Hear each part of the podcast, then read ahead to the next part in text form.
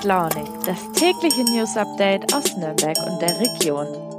It's Friday then, it's Saturday, Sunday. What? It's Friday then, it's Saturday, Sunday. Zugegeben, an der musikalischen Untermalung hier im Podcast müssen wir noch ein wenig arbeiten, aber ich gelobe Besserung. Heute ist Freitag, der 11. März. Ich bin Lukas und das ist Früh und Launig. Wie zu Beginn jeder Sendung, erst einmal der Themenüberblick. Als erstes schauen wir kurz auf steigende Energiepreise und wie ihr ganz persönlich damit umgehen könnt. Dann habe ich mit einer Kollegin über die Pläne für ein Glampingdorf in Altbühlfranken gesprochen. Und zuletzt bringen wir euch noch die Wochenendtipps näher. Inklusive dem besten Film aller Zeiten. Es wird eine pickepackevolle Sendung. Viel Spaß dabei. Etwa eine Milliarde Euro zahlt die EU jeden Tag für fossile Rohstoffe wie Erdöl, Erdgas und Kohle an Russland. Gleichzeitig kostet Russland der Krieg in der Ukraine pro Tag in etwa dieselbe Summe. Das hat nun ein Energieexperte am Freiburger Fraunhofer Institut ausgerechnet. Man könnte also sagen, dass wir direkt Putins Krieg finanzieren. Manch einer fordert deshalb schon, Öl, Gas oder Kohle überhaupt nicht mehr aus Russland zu kaufen. Doch ein sofortiger Komplettausstieg ist utopisch. Die Versorgungssicherheit in Deutschland wäre stark gefährdet und nicht mehr gegeben. Einig sind wir uns aber alle, die Abhängigkeit sollte so schnell wie möglich verringert werden. Doch wie kann man das tun? Kurzfristig, am besten durch Energiesparen. Wenn man die Temperatur in der Wohnung zum Beispiel um ein Grad absenkt, bringt das schon eine Energieeinsparung von rund sechs Prozent. Auch durch kürzeres oder kühleres Duschen am Morgen oder den Einsatz von Duschsparköpfen kann man schon einiges erreichen. Vielleicht ist es auch mal an der Zeit, eure Glühbirnen auszutauschen und sie durch neuere, energiesparende Modelle zu ersetzen. Man sollte das dann aber auch wirklich zum Sparen nutzen und sich nicht im gleichen Atemzug fünf neue Geräte oder Leuchten anschaffen. Selbst die Einführung von autofreien Sonntagen, wie es sie während der Ölkrise in den 70ern gab, gilt plötzlich wieder als mögliches Szenario. In unserer Redaktion gab es daraufhin einen Aufruf, Erinnerungen an diese Zeit zu teilen. Ich selbst war dann natürlich noch längst nicht geboren, aber einige unserer älteren Redakteure haben sich gemeldet und witzige Anekdoten geteilt. Von Spaziergängen auf der Autobahn oder Sondergenehmigungen zum Fahren der Basketballjugendmannschaft ist da die Rede. Ich finde die Vorstellung mittlerweile gar nicht mehr so utopisch. Was haltet ihr davon? Versucht ihr auch Energie zu sparen? Weitere Tipps und Anregungen zum Thema findet ihr im Artikel meines Kollegen Martin Müller in den Show Notes. Habt ihr schon mal von Glamping gehört? Das ist luxuriöses Camping, ganz ohne Isomatte, klammen Zelt am Morgen oder unangenehmen Gerüchen im Gemeinschaftswaschsaal. Oftmals wird in Baumhäusern mit hochwertiger Ausstattung oder sogenannten Tiny Houses, also Minihäusern, übernachtet. Das naturnahe Reisen und der Abenteuercharakter stehen dabei im Vordergrund. Als Micro-Adventure bezeichnet man das in der Tourismusbranche. Der Trend ist spätestens seit Corona groß im Kommen. Nun soll es auch bei uns in der Region ein Glampingdorf geben. Und zwar in Treuchtlingen an der Altmühl. Ich habe mit Lydia Picholek, Redakteurin vom Treuchtlinger Kurier, über die Pläne gesprochen. Lydia, grüß dich erstmal. Hallo. Wie kam denn die Idee für ein Glampingdorf an der Altmühl überhaupt zustande? Also los ging das Ganze schon im Jahr 2019 und zwar hat die Tourismuschefin von Treuchtlingen, ähm, Stefanie Gruscher heißt sie, ähm, auf einer touristischen Messe erste Kontakte geknüpft ähm, und verschiedene Projekte kennengelernt, ähm, weil Glamping ja ein deutschlandweiter Trend ist und hat sich da praktisch inspirieren lassen und sich gedacht, das wäre doch auch was für Treuchtlingen. Ähm, es gibt nämlich in Treuchtlingen gar nicht so viele touristische ja, Unterkünfte aktuell. Also es fehlt zum Beispiel schon lange ein großes Hotel und es gibt einen Reisemobilstellplatz, aber insgesamt ist da auf jeden Fall noch Potenzial da. Und warum dann nicht auf diesen Trend aufsteigen? Warum eignet sich denn gerade Treuchtlingen so gut als potenzieller Standort für ein Glampingdorf? Ich denke mal, dass Treuchtlingen für Touristen deshalb attraktiv ist, weil da, weil es jetzt eigentlich nicht so mittendrin liegt äh, von irgendwas. Also es ist praktisch kurz vorm Fränkischen Seenland und kurz vorm Naturpark Altmühltal. Das ist beides ja landschaftlich sehr interessant und dann fließt da noch schön die Altmühl durch. Man hat viel Wald und viel unberührte Natur. Und ähm, ich glaube, gerade für Touristen, die halt so Naherholung suchen, fern von, vom Trubel, ist das dann halt ein wahrscheinlich ein guter Standort. Also so, so versucht es zumindest jetzt die Stadt, äh, sage ich mal, zu vermarkten. Erzähl doch mal noch ein bisschen mehr zum potenziellen Standort. Wo soll denn das Glampingdorf hin? Also die Idee ist ähm, auf jeden Fall, dass es nah an der Altmühl gelegen ist, weil das natürlich landschaftlich besonders attraktiv ist. Es ist aber wohl gar nicht so leicht, da ähm, jetzt einen Standort zu finden. Also mein letzter Stand war, dass sie äh, ungefähr zehn Flächen ausgemacht haben entlang der Altmühl.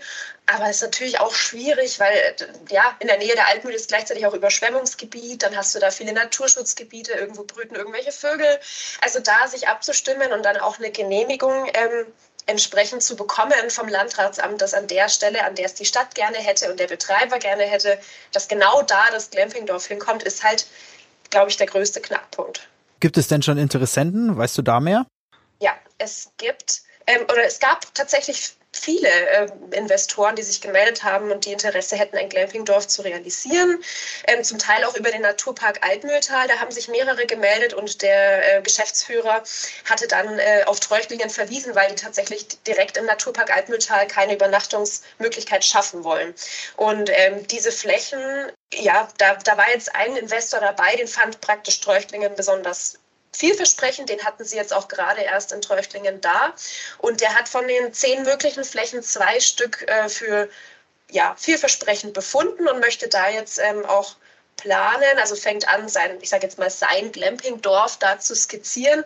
Und ähm, wenn die Stadt dann diese Pläne hat, dann wird ein Betriebskonzept erstellt und das geht dann, also in Absprache mit dem Investor und das geht dann an, ans Landratsamt und das Landratsamt kann das dann entweder genehmigen oder nicht. Aber das ist äh, gar nicht so einfach, weil ja, das sind eben viele involviert. Es, es kann ein Veto geben vom Landratsamt und natürlich möchte auch der Stadtrat mitsprechen. Also die möchten natürlich auch wissen, wo soll dann Glampingdorf hin und die Bürger müssen mit ins Boot geholt werden. Die müssen es auch gut finden, dass da was in die Natur gebaut wird. Also es ist äh, eine Gemengelage, sage ich mal. Okay, ich sehe schon, da gibt es noch einige Hürden zu bewältigen und offene Fragen zu klären. Für wie realistisch hältst du denn eine Umsetzung? Ich denke, dass die Chancen grundsätzlich gut stehen. Die Frage ist eher, wie schnell kriegt man das hin? Ähm, weil man merkt jetzt schon, also es ist äh, im, Sommer letzten Jahres kam die Idee erstmals so durch. Äh, da hatten wir das dann auch im Treutlinger Kurier berichtet, dass jetzt ein Glampingdorf kommen soll. Dann hat man jetzt erstmal länger nichts mehr gehört, weil ähm, es tatsächlich die Absprachen mit dem Landratsamt, also das ganze Bürokratische im Hintergrund scheint äh, eine Riesenwucht zu sein. Und da ist natürlich die Frage, auf was einigt man sich letztendlich? Also wird dann auch der Standort, den das Landratsamt irgendwann genehmigt, so attraktiv, äh, für Touristen noch oder für Betreiber, dass dann tatsächlich ein Glampingdorf entsteht. Und äh, ja, das ist meiner Meinung nach jetzt komplett offen, ähm, was dann am Ende dabei rauskommt. Aber also ich denke, unabhängig davon, ob es was wird oder nicht, wäre es auf jeden Fall interessante Übernachtungsmöglichkeit und Option für Treuchtlingen und würde die Stadt attraktiver machen, zumal es im ganzen Landkreis ähm, jetzt das noch nicht gibt. Es wäre das erste Glamping-Dorf im, im Landkreis Weißenburg-Gunzenhausen und dadurch ein Alleinstellungsmerkmal für die Stadt. Wunderbar. Vielen Dank dir, Lydia, für die Einschätzung. Wir bleiben natürlich dran und informieren euch wie gewohnt auf nn.de, nordbayern.de und natürlich in unseren Zeitungsmarken.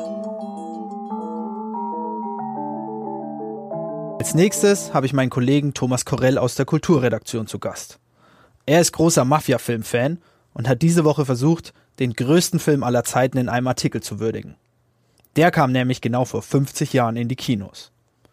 Ich spreche natürlich von Francis Ford Coppolas Meisterwerk Der Pate. Thomas, herzlich willkommen bei uns im Studio. Du hast dich die Woche mit dem Paten beschäftigt. Erzähl mal, warum ist denn Der Pate der beste Film aller Zeiten? Ja, wo soll man da anfangen? Ähm, er ist filmisch unglaublich gelungen. Man langweilt sich keine Sekunde. Es war in den äh, 70er Jahren nicht üblich, dass Filme in dieser Länge ähm, entstanden sind. Heutzutage machen das viele, aber damals war das eine Ausnahme, also deutlich über zwei Stunden, zweieinhalb, glaube ich.